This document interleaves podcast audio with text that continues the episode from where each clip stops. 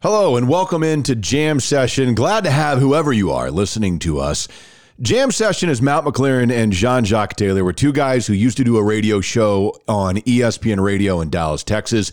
We now do this podcast. We talk a lot about the Dallas Cowboys, other Dallas sports teams, and just our interests in Dallas, nightlife, stories, beer, all kinds of things. Glad to have you. Thanks for listening. Let's get going. Welcome. It's nice to have you here. I hope you enjoy it. I think you will. You're listening to the Jam Session Podcast. I was told that I could listen to the radio at a reasonable volume. With Cowboys insider. What's your name? Jean Jacques Taylor. That's my name. Radio personality and craft beer expert, Matt McLaren. He's a very strange young man. He's an idiot. Comes from upbringing. And now, the Jam Session Podcast. It is indeed Jam Session. Subscribe, rate, review, hang out with us for a while, right here on the Jam Session Podcast.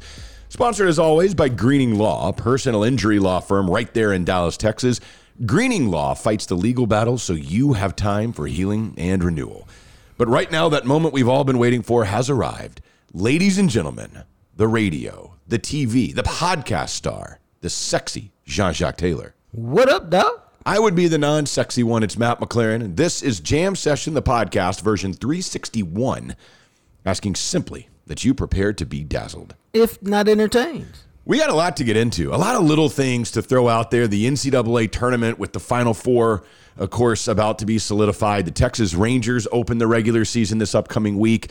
A lot of little stories. The Mavs suck and look like they're going to miss the playoffs. It's it's we're going to have some fun on this one, and we'll start it off as we always do by telling you about Robert Greening, Greening Law, the green team over there.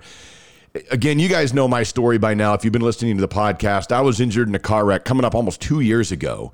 And my first call that very next Monday, I mean, obviously that happened on a, on a Saturday night. I go to the hospital, I'm in the emergency room. Sunday, I can barely move. Monday morning, my first call is to Robert Greening. I tell him what happens. They ask me a few questions because it's a free consultation they bring me on as a client and they went to bat for me, man, against these insurance companies. And if you find yourself in that situation, I vouch and I recommend that you give Greening Law a call.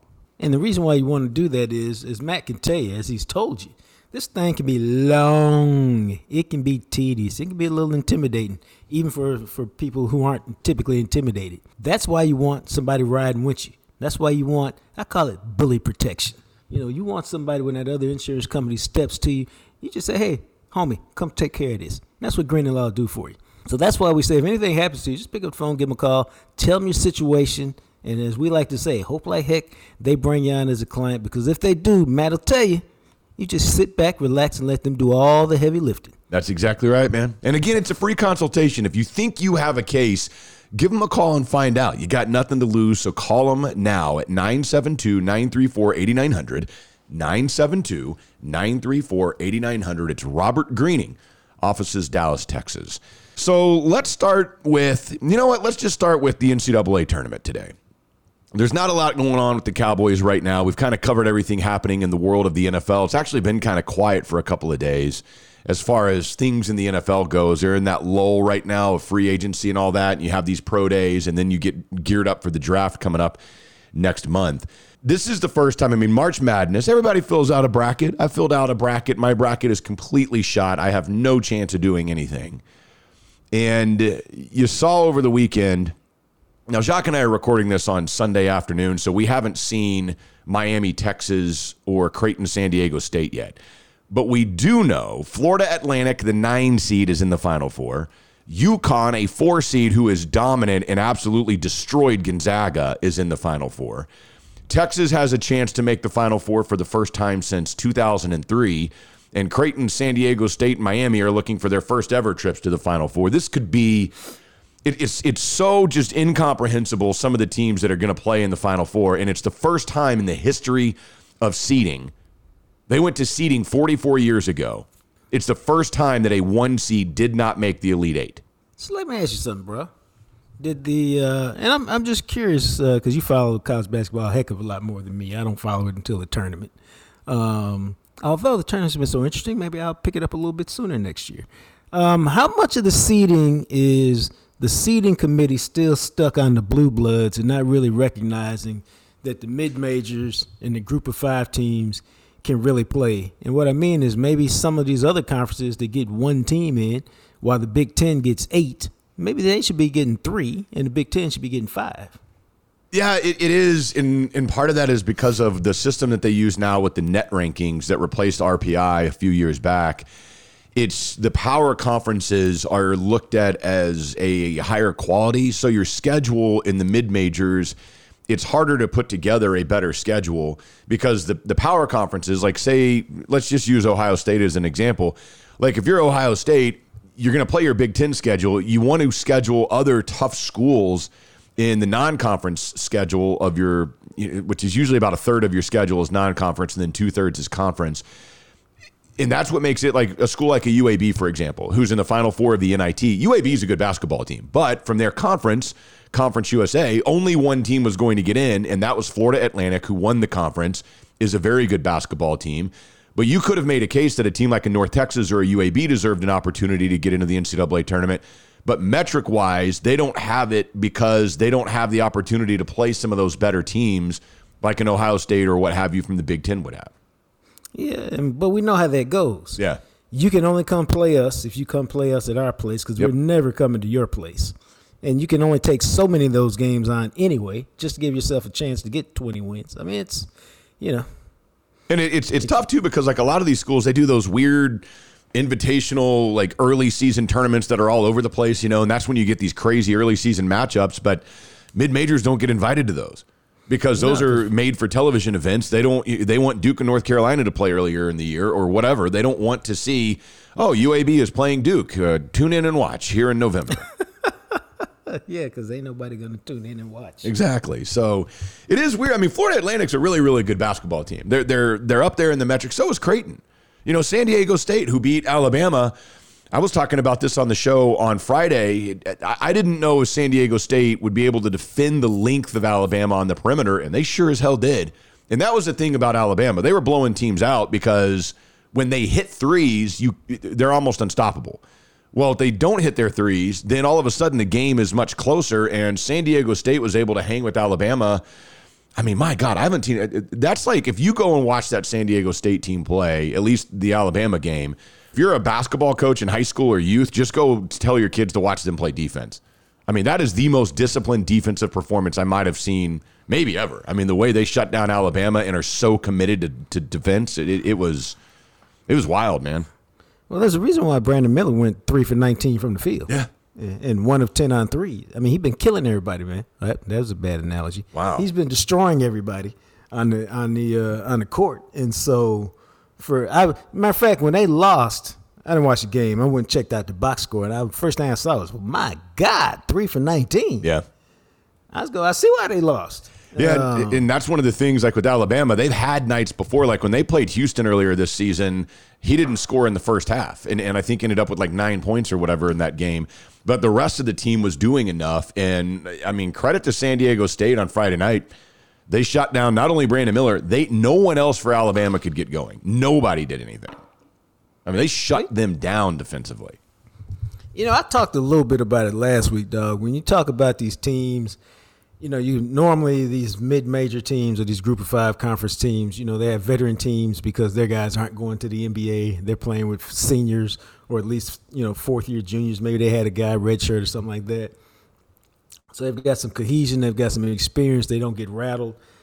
But the other thing is, man, I was really talking about it as it related to 16 seeds winning or 15 yeah. seeds winning.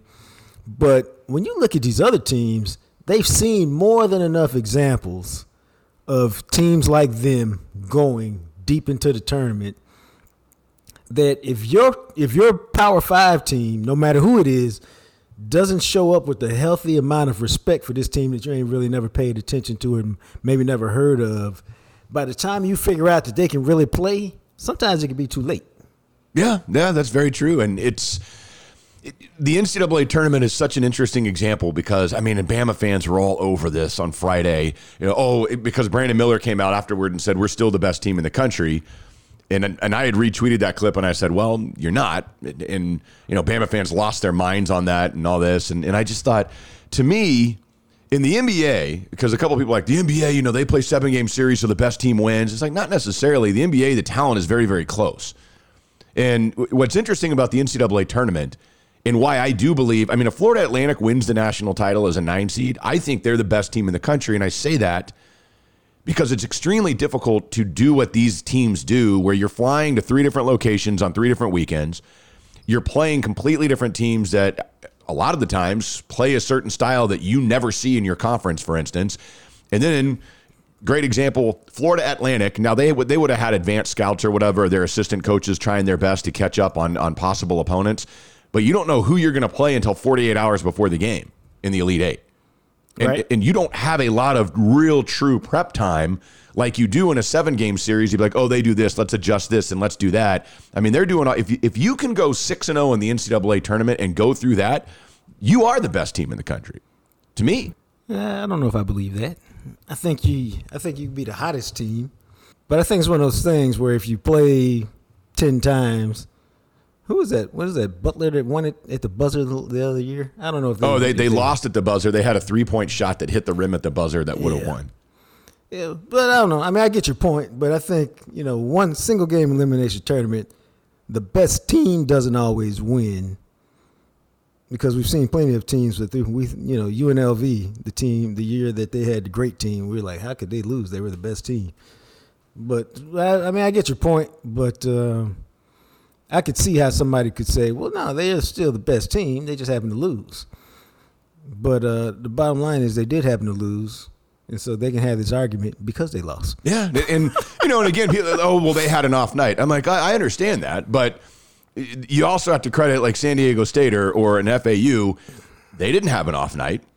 I mean, you they're not supposed to win, and they've been able to do it for four times in a row now to get to the Final Four or whatever the case may be. And, and that's the thing of, well, you know, they're really the better team. They probably are. I mean, again, seven game series, Alabama probably beat San Diego State four games to two, four games Okay. to one. Who knows? I'll buy that. I'll buy it. But reality of it being, it's That's not how it worked out. right. And, and part of, I think, of the difficulty of this tournament is to win it, you can't have an off night. Because if you do, we see what happens.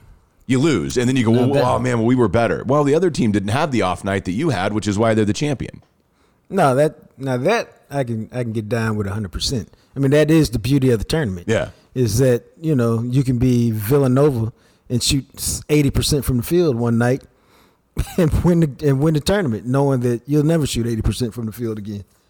Um, that's why you can have guys who can have moments in the tournament, and you never hear from them again because they had a moment, they had Yeah. a run. Uh, now that being said, are we gonna hear from the K State guard anymore? Is he a junior? Is he a senior? I don't know, man, but that dude is something else. I had 19 assists the other night in that game against Michigan State.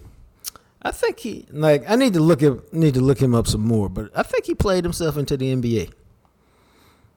Because there's only you can't be to be that short, you have to be a dominant player to even have a Yeah. thought at the NBA.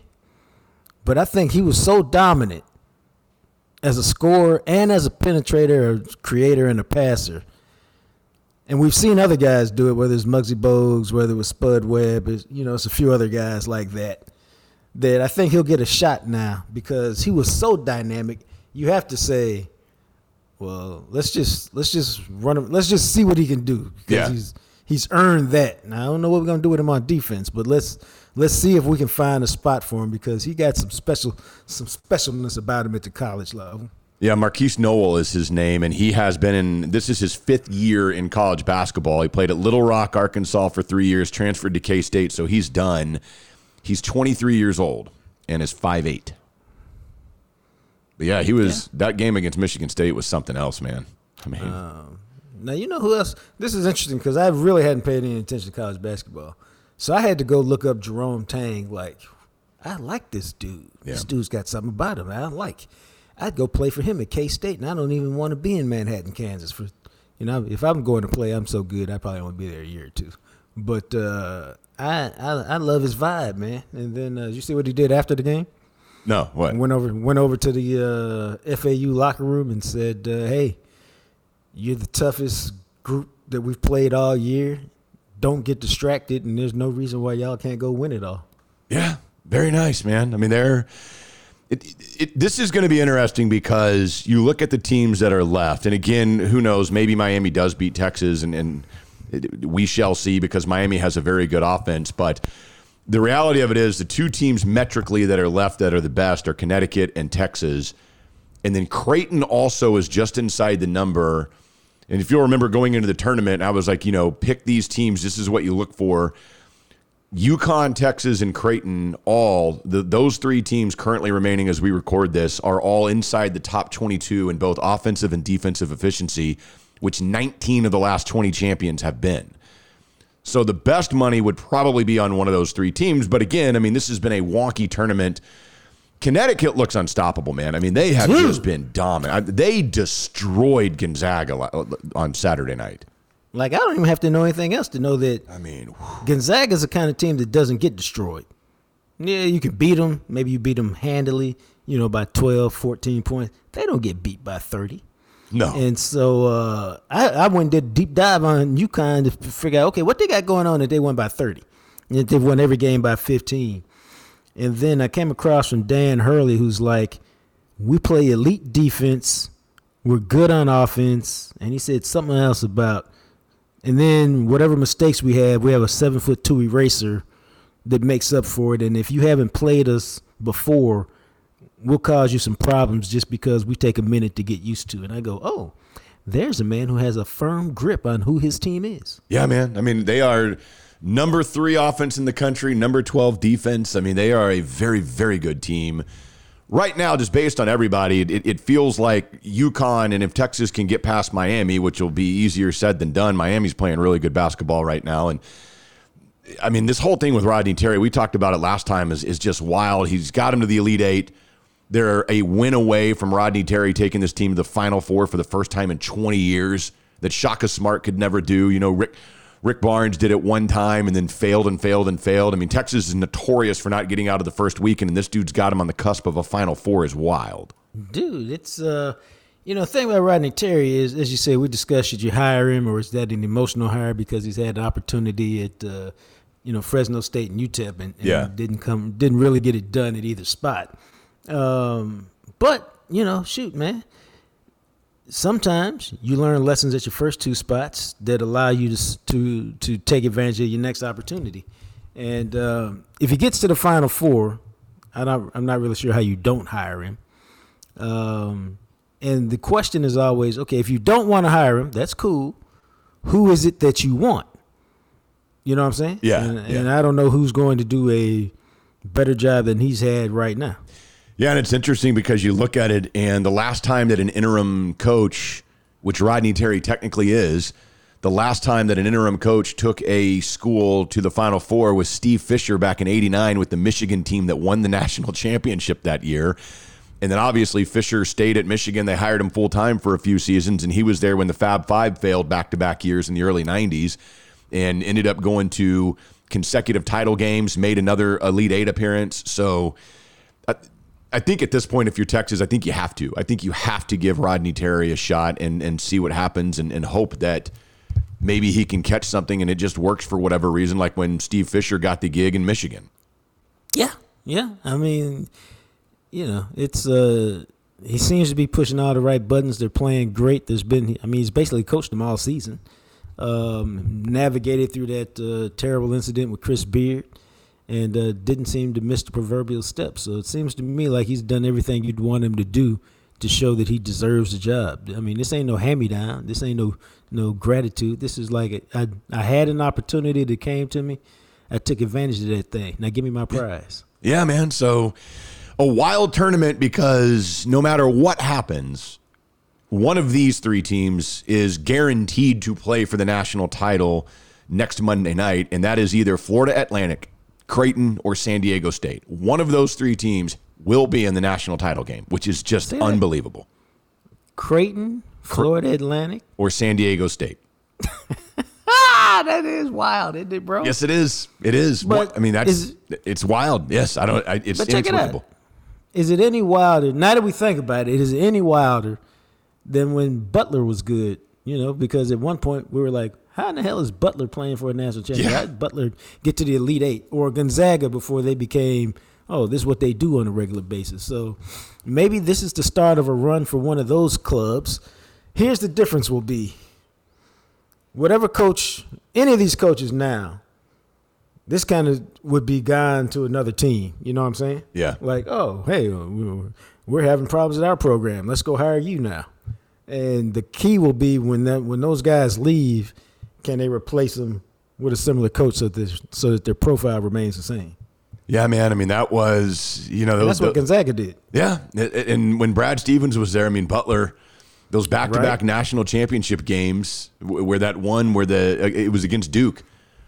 Where God, who was that? Was it was it Hayward? Wasn't that a kid's name? Gordon Uh. Hayward that took that shot and it just rimmed out like a deep three that would have Yeah, won Natty. yeah, I, I think so. I think so, but I'm not sure.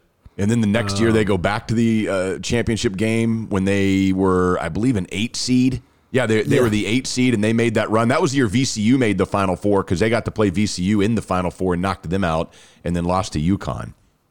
Um, yeah, but see, Butler had like Thad Matta and Brad Stevens, and then they had my guy who's at Ohio State now, and then I think they missed on the guy who- after Ohio State got their coach. They missed on the next guy, and now they've kind of, to me, I think they've kind of faded a little bit, and they're just a normal, pretty good team as opposed to what they were. Yeah, they haven't made the NCAA tournament since 2018. Right, that's what I mean. Yeah. They missed on the guy after we got Chris Holt. After we got him, they missed on the next coach. Yeah. And what happened? They they reverted back to just being What they know, were. Yeah. Yeah, what they were before Thad Matta showed up and built them up and, and so on and so forth. You know, speaking of Ohio State, Yeah, baby. I mean, this is, and again, I don't know how many times we talk women's college basketball here on the show, but Never.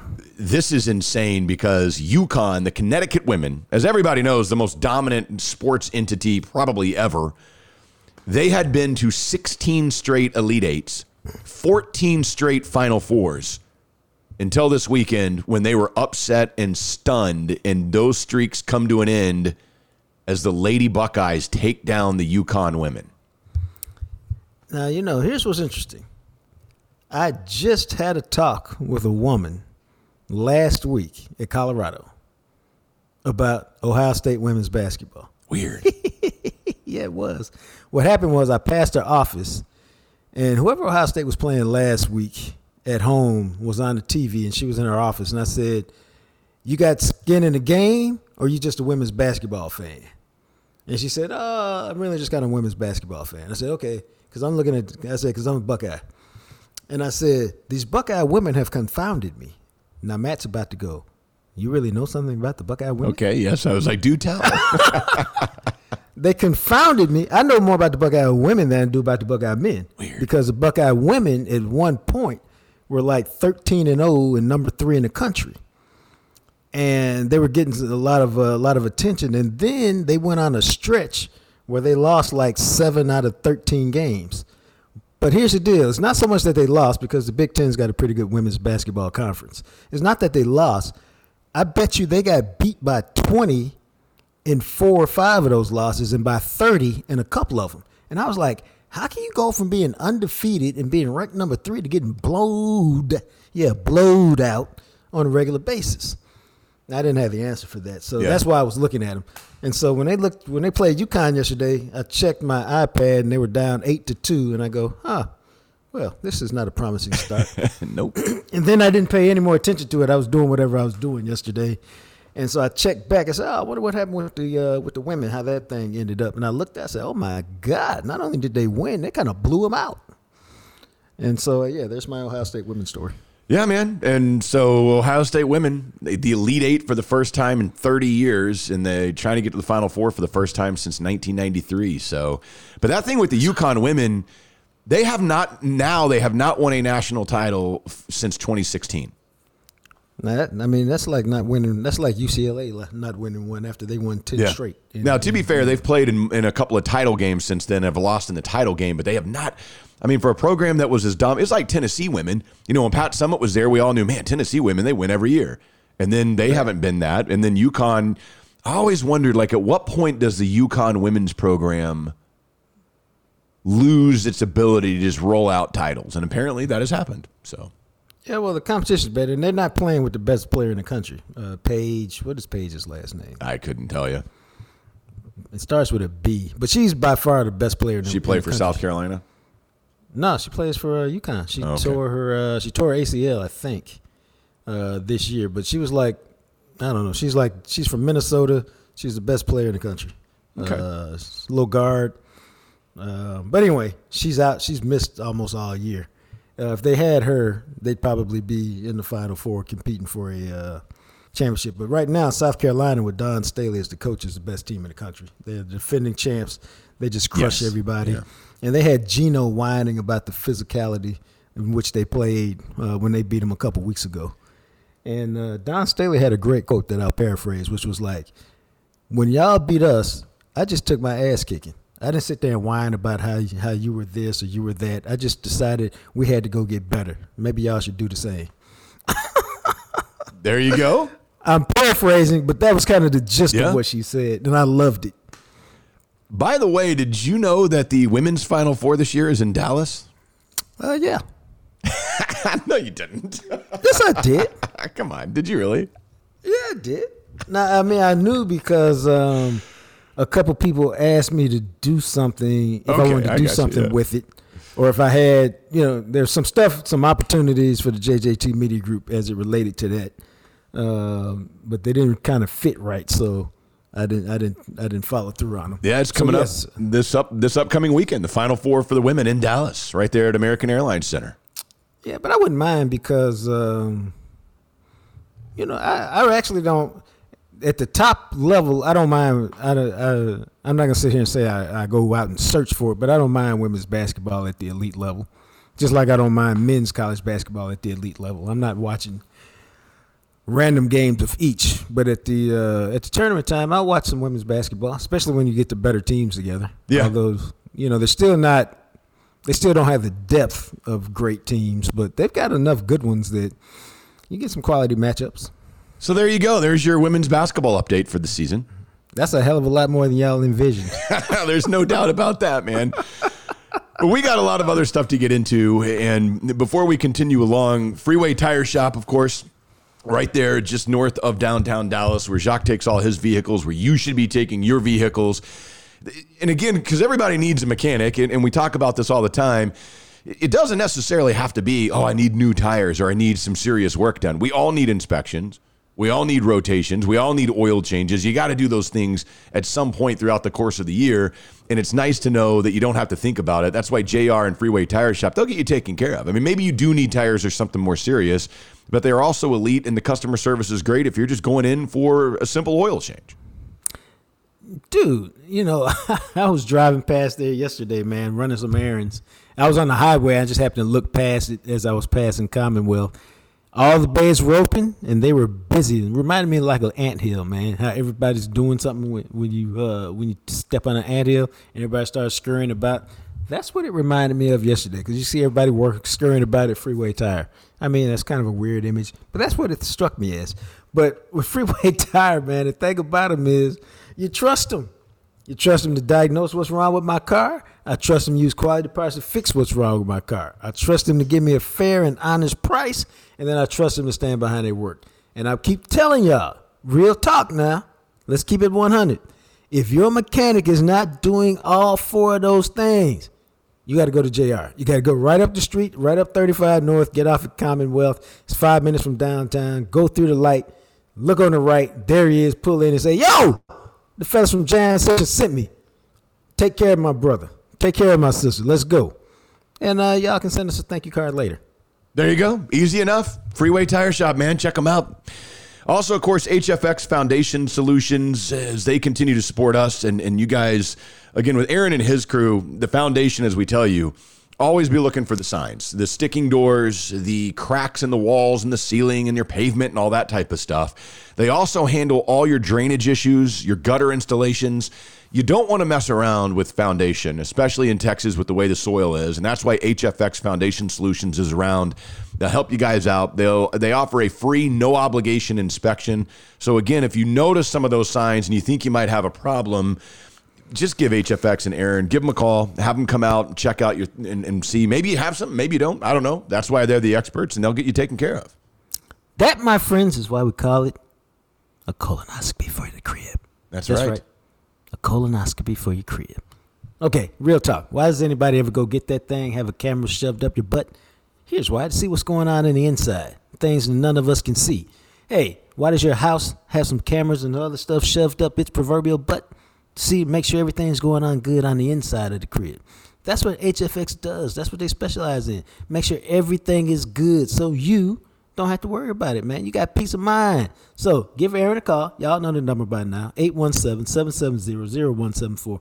Call him up. Say, Aaron, hey, I need a colonoscopy for my crib, bro. Got you. Taken care of. Done. They'll come check it out. And if they find something, if they find something, they probably, probably will find it early on. And we all know the sooner you find something, the better, the cheaper it is to fix. And then you're on to having that peace of mind that we talked about. Easy enough, man. 817 770 0174. Online at hfxfoundation.com. Dude. Yes. I got to tell you something funny I saw on Twitter. All right. Oh man, I gotta find it. I thought I had it saved, but I find it. But it's funny because you know, sometimes, occasionally, I will take a pot shot, occasionally, at somebody who works at uh, let's just call it who it is, Mike Fisher, uh, who's done a lot of cowboy stuff over the years. Well, dude, I was scrolling through Twitter and this guy named uh, KD Drummond, who does uh, some stuff for, he's the managing editor of the Cowboys Wire. Okay, yeah. Dude, he's on, Fisher put out some story today, and I don't read Mike Fisher's work at all. So I just saw the headline that he pushed it up. Matter of fact, I don't even follow Mike Fisher. Somebody retweeted it, and it ended up in my timeline. But then KD retweeted it and said, Why would you copy my work? Why are you copying my work and trying to take credit and get clicks off the work I did, and then you didn't even steal it properly? Wow. and all I could think of, I, I retweeted it, man. And when I retweeted it, I was being messy today. When I retweeted it, um, all I said was that, uh, dude, you know, most people say he's been doing this for years. Dog, I was like, he's been doing this for decades, man. yeah, that's amazing. and so, you know, and somebody sent me something the other day that said he he had started something called Whispers from the Star. And I'm just like, that's I couldn't even get mad, man. I'm just like, that's who he is. That's who he's always been. He hadn't changed at all. so it's you can't even you can't even get mad about it. It's just what it is. Oh, I'm sorry, man. I found it. Here he goes. It's laid out pretty simply. I don't know why you're looking to get clicks off my work and you've badly misrepresented what was said. Your followers can get the actual intel here. and then that's when I put out, haha, he's been doing this for decades. Amazing. Because he has, man. Uh, you know, my pro I never had a problem with him. I used to just look at him from afar. And then he had a radio show on some station many, many, many years ago. And because he couldn't come up with his own content, he would like take your story that you wrote in the paper and go through it line by line and say why it was a bad story. And I'm just like, who does that, man? And then uh, I remember when we got our radio show, when I had one, and then when you joined, it Yeah. was just, it was like I create my own content, so why wouldn't I talk about my content on the radio? I wouldn't spend time ripping somebody else's content. It just it just did never made sense to me. That's impressive. But, uh, that's more than enough time spent on a dude like that. So, but it, it- I'm sorry, man, but it, it made me laugh, and so I, I just had to tell you because only you would understand. Yeah, no, I get you. I, I definitely understand. oh, you got to love them. You know, the other thing, you sent me this article this morning, and I'm guessing this was the front page of the Sunday edition of the Dallas Morning News. Yeah, bro. Holy was- crap. It was two stories. I mean, I sent them both, but it was two stories. I mean, I read that story going down the rabbit hole. Apparently, they recently Shit, I busted knew you would. I a- knew you would. a That's why I sent it to you. fentanyl ring that is believed to be potentially the largest fentanyl ring in the entire country. That was involved throughout a variety of different places in the Dallas suburbs, including a stash house in Plano, and even like had its tentacles all the way out into Rockwall, where my mom and dad live. I mean, that's this was all over the place, and it all happened because they busted a house in Carrollton, and the people who were doing the drugs and whatnot had left their ledgers. And police found all this information and were able to kind of just follow the trail to the path to all these dealers in this massive ring that at the end of it is fronted and run by the Sinaloa cartel out of Mexico, which is one of like, I mean, That I didn't make you a little nervous. yes, much respect to you guys. Just please, I'm just reading a news story. Yeah, got much respect for your work over the years. Don't mind me. Yeah, I don't know, eh, but man, this story it is so in depth and so just full of. I mean, I, it, it's it's crazy. It's which is one of those things because I, I I don't know really anything about fentanyl, and then the article This is all I explains that it's oh. it's fifty to one hundred times more potent than like a normal opioid would be. Dude, they said that the tip of a pencil Yeah, is enough to kill you. If you take, think about it now. Think about a pencil lead, even though nobody uses pencils anymore. Yeah. The tip of that has enough fentanyl in it to kill you.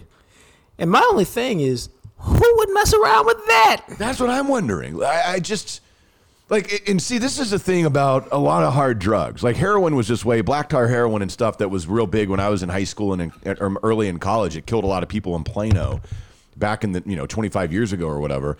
And I always just wondered. I I thought when you know this.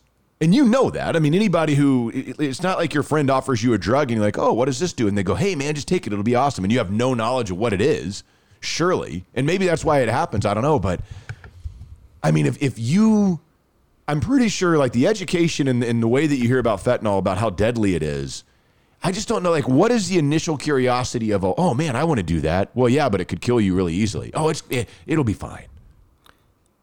That's the whole thing. Like, I don't get it. Like that is truly, truly, truly a Russian roulette drug. Like maybe you take it, maybe you wake up, maybe you don't.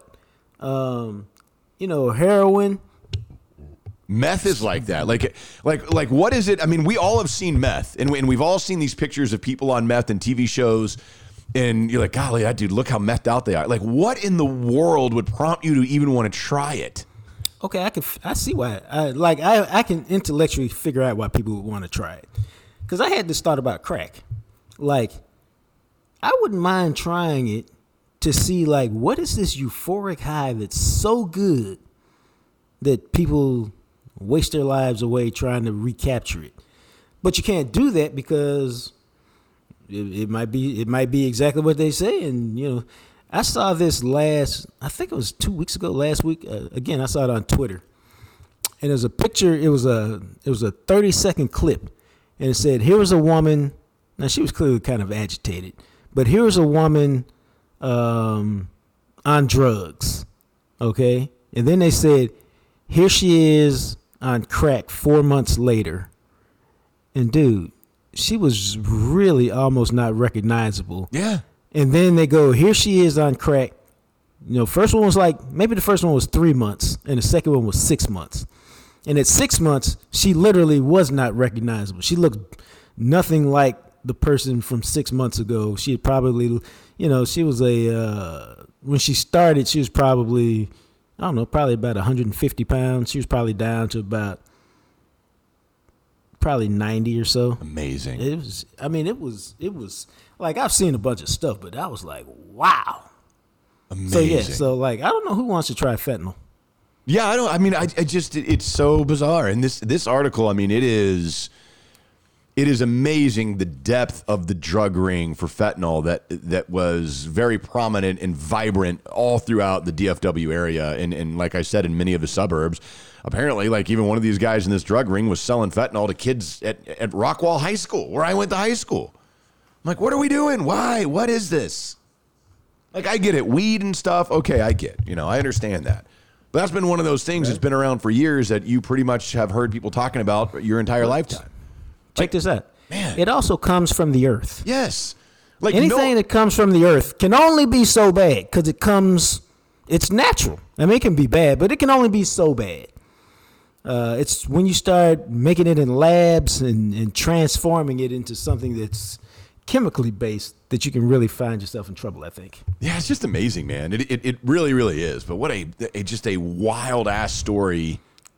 Uh, the thing that struck me was they did the raid, and what they say they found like 16 spiral notebooks. Yeah. And something else that basically led them to all these other people. And they said normally the dealers or the the people destroy the the books after you know after a month. Yeah.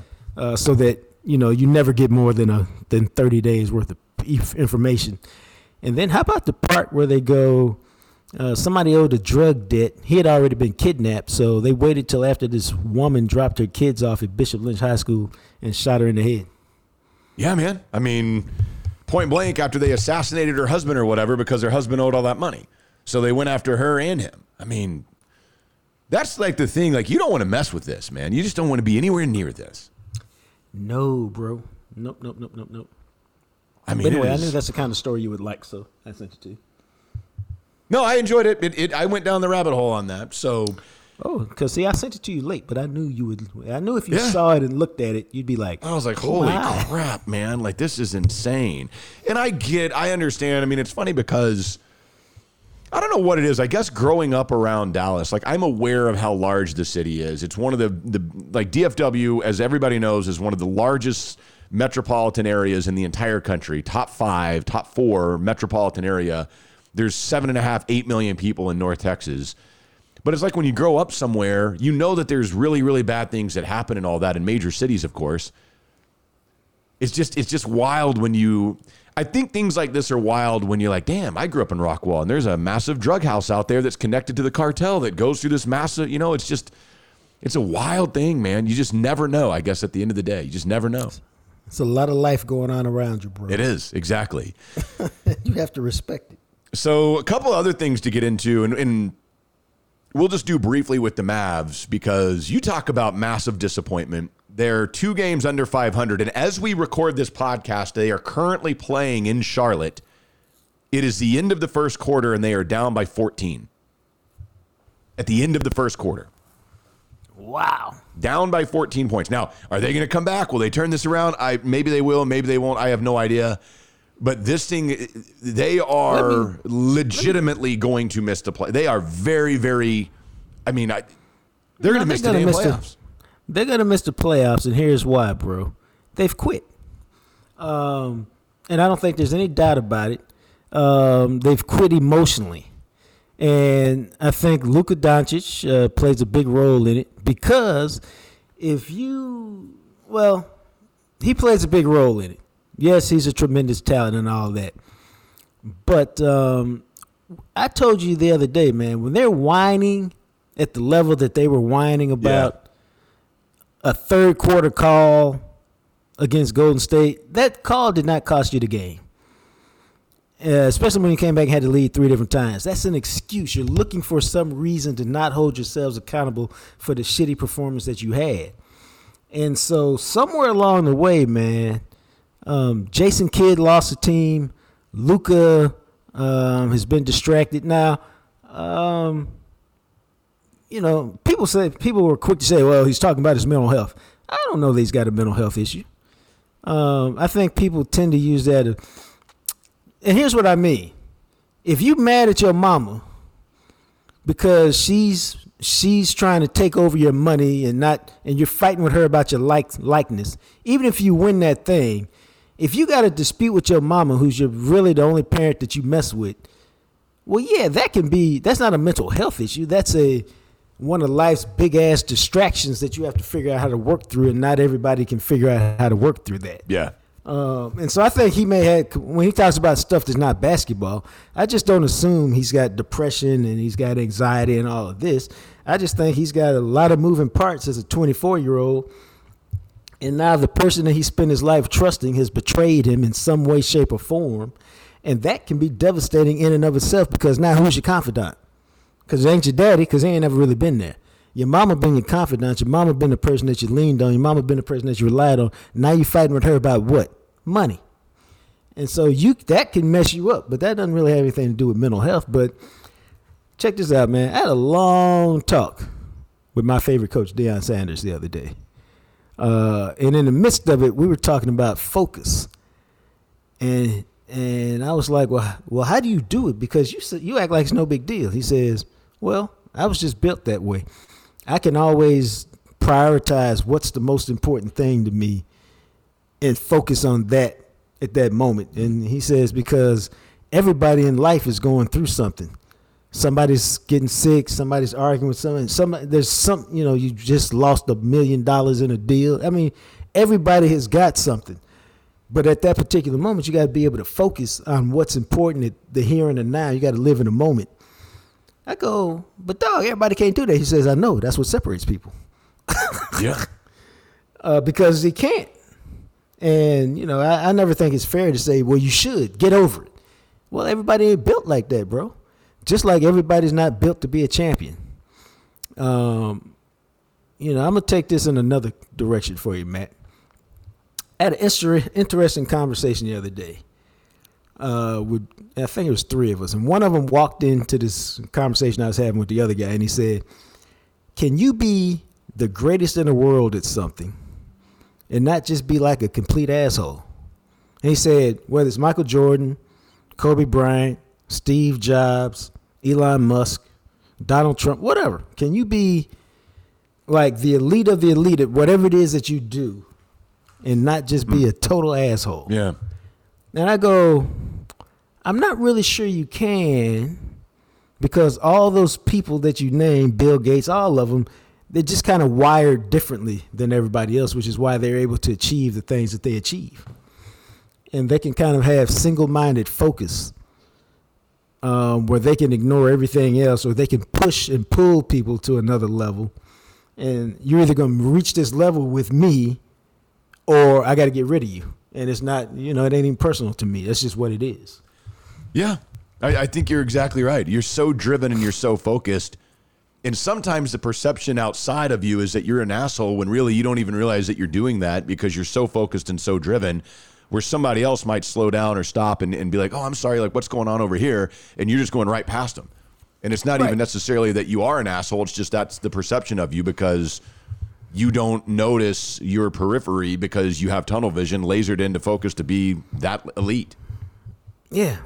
And so if we sw- if we take it back to the Mavericks, you know, that to me is where Luka now has to take his game.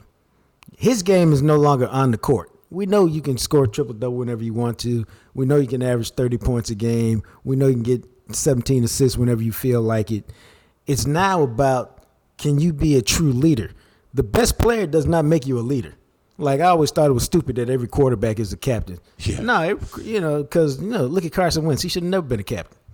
The best, and you know, again, I I, I embark on Deion because he actually embodied this, and I thought it was genius, which is one of his best players, one of the best players on on um, Jackson State football team last year, was never a captain. Although he was tremendous, he had tremendous respect within the team, and the team. If he said jump, the team would say how high, but he was never a captain. And finally, before the last game, Deion brought him to the front of the team and said, "You know, we're going to do something we've never done for a player. We're going to put a D on your chest hmm. because you're a dog." And he said, "Every leader is not a dog, and every dog is not a leader." And so, you know, a few days later, I said, "What the hell does that mean?" I had an idea, but I wanted to hear what he thought. He said, "It's really every leader is not a killer. Every leader is not out there going to do whatever it takes to win, however it takes to win, and be that guy."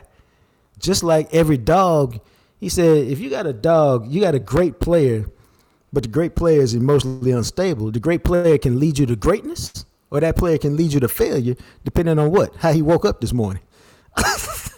Because he could bring everybody down Yeah. with those same emotions. If if if you as a lead, if you as a coach anoint him as a leader, because now you said we need to follow this guy. Well, what if he follows you off to the edge of the world? Yeah, that's very true, So- man.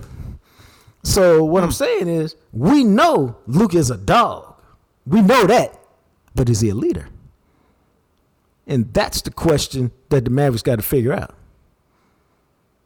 That's a very good You're exactly right. It's. I don't know that they know that, and it's hard because he's obviously the best player, but he's still so young, and and you do see that because of his frustrations on the court that seem to affect the entire team. Man, and they're just in such a funk right now. And if Charlotte beats them today, this thing's done, man. They're just done. I mean, Well, see, Charlotte's one of the were- worst four teams in the NBA. To me, they were. I thought they were done when they lost to Golden State because of the way they whined. Yeah. When they lost the other day, I knew they were done. Um, and, it's, be- and, and I really, I, I knew it from the result. But when Jason Kidd says, "Well, you know, we talked about it before the game that we're playing for the playoffs, an opportunity to play for a championship," like that was him trying to say, "Yo, here's the team we're supposed to beat. Let's go out there and get it. We just need to get into the tournament with Luka and Kyrie and, and see what happens. And their response to that speech was to come out, give up 37 points in the first quarter, and be down 21 in the third quarter. And so what I mean is they're no longer they've tuned him out. Uh, he has no impact on them. And so now, again, if you lose to the Hornets again today, bro, yeah, the season's over, and they got to figure out what to do. Like, has Jason Kidd lost him so that he can't regain him? Because this has been a free fall, and you can't say that it's just the players. Coach got to when when you when you fall like this, everything's got to be examined and figure out what is the issue and how do we fix it because this is uh, this is one of the worst collapses we've seen. Yeah, man. They've, they've got some serious issues that they're going to have to really have some hard conversations in the offseason about, I think.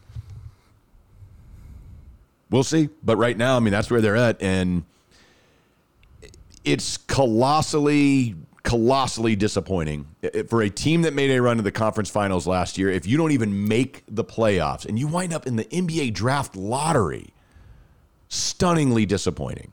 Stunningly disappointing. But they can still turn it around. I just don't think they will. Yeah, they gotta they, they gotta win today. I don't I don't you know you win you lose twice to the worst team and one of the worst teams in the league. Uh, you're not going to do anything. So Well, the good news is Kyrie and Luka are both playing, so maybe maybe they can figure this thing out and go on a run and close out the season. Who the hell knows? Yeah. Amazing. The We'll other thing to look forward to, though, yes, the Texas Rangers open the season on Thursday. how about that? That's right, man. Rangers baseball is back. They will open the season on Thursday afternoon. I think it's a 305 first pitch against the Philadelphia Phillies. And it's always weird like this at the beginning of the baseball season. I've never I don't know why they do this. They play Thursday, then they're off Friday, and then they play again on Saturday. And they have they're on national television. They're on Fox on Saturday afternoon, and Sunday night they are the Sunday night baseball game against the Phillies on Sunday night on ESPN, which is awesome. Um, Let's see if they can get off to a good start, man. Man, they need to. Most- did you did you see that thing that Evan Grant put out? Well, yeah, you did because you sent it to me. So that whole idea where they haven't had a winning April since 2016, and in the five years since then, they are 54 and 77, the fifth worst winning percentage in the month of April in all of baseball. Well, that's what I mean. Not only do they not have a winning percentage, they usually start so slow that the feel good of spring training is gone by the end of April. And, uh, you know, they need their best players, the guys they spent the money on, to just show up and play, dog. Like, they spent all that money last year on, on Semien and Seager. And uh, I was like, I don't care what their numbers said at the end of the year, they had bad seasons um, because when it mattered early, when they could have done something to change the team's momentum or give them some hope or whatever, they were both average or bad.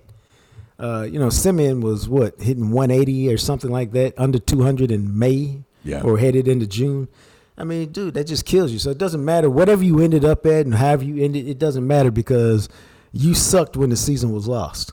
So they need the pitching staff to do what it does. They need the guys that they paid the big money to be the best players.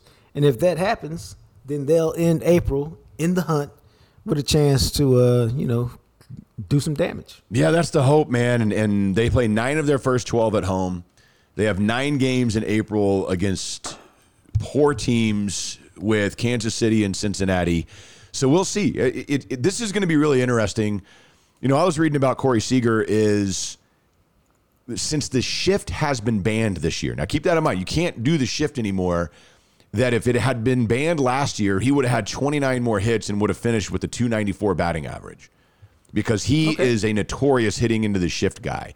So the fact that they've banned that, there's a really good chance and opportunity for him to put up a line that's closer to a batting average of around 300, which would be great for the Rangers.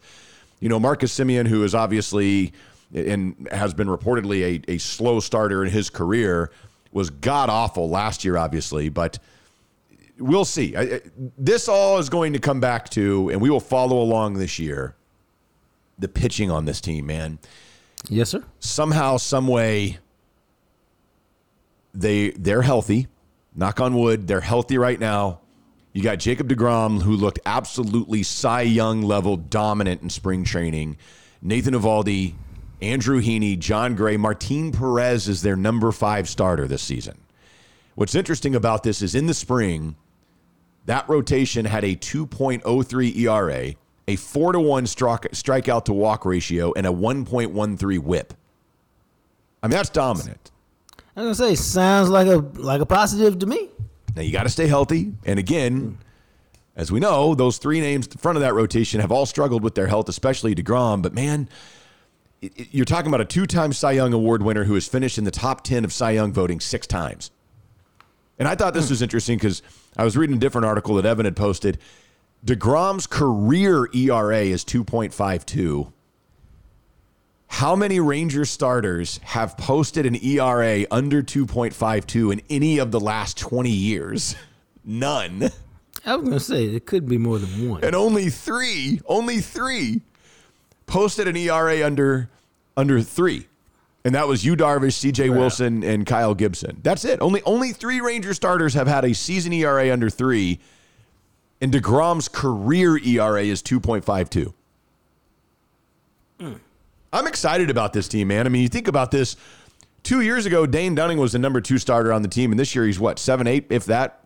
I mean, they've got pitching, and again, they need the health. I'm very cautiously optimistic about this team.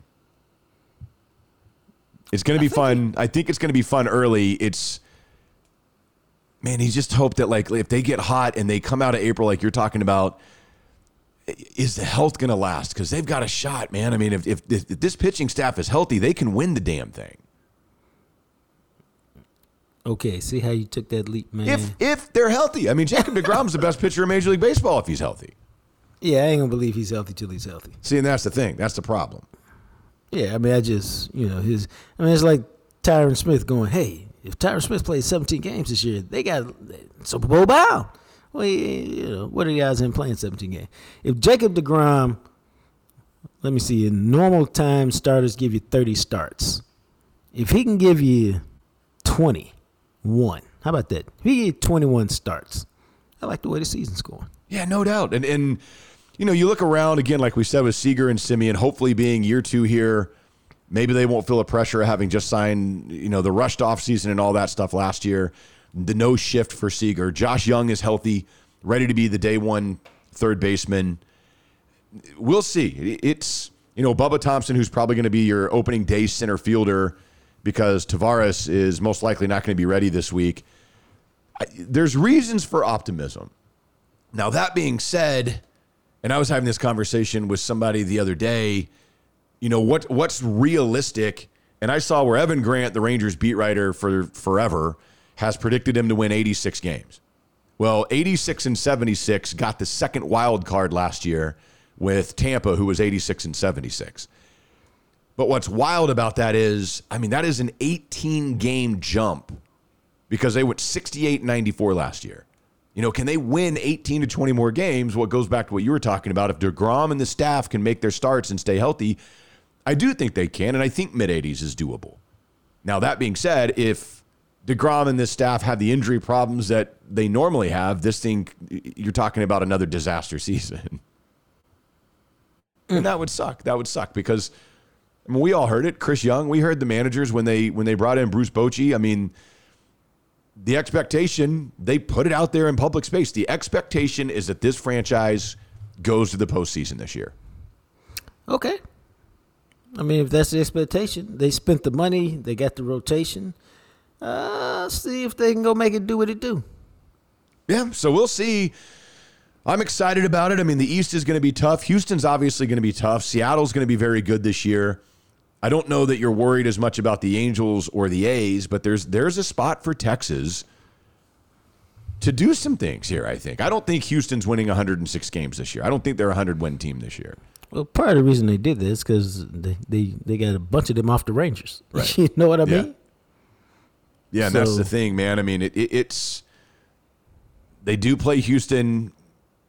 They got three games in Houston in mid-April coming up, and you know Evan points that out in his kind of schedule breakdown. The Rangers since 2019 are five and 29 in Minute Maid Park.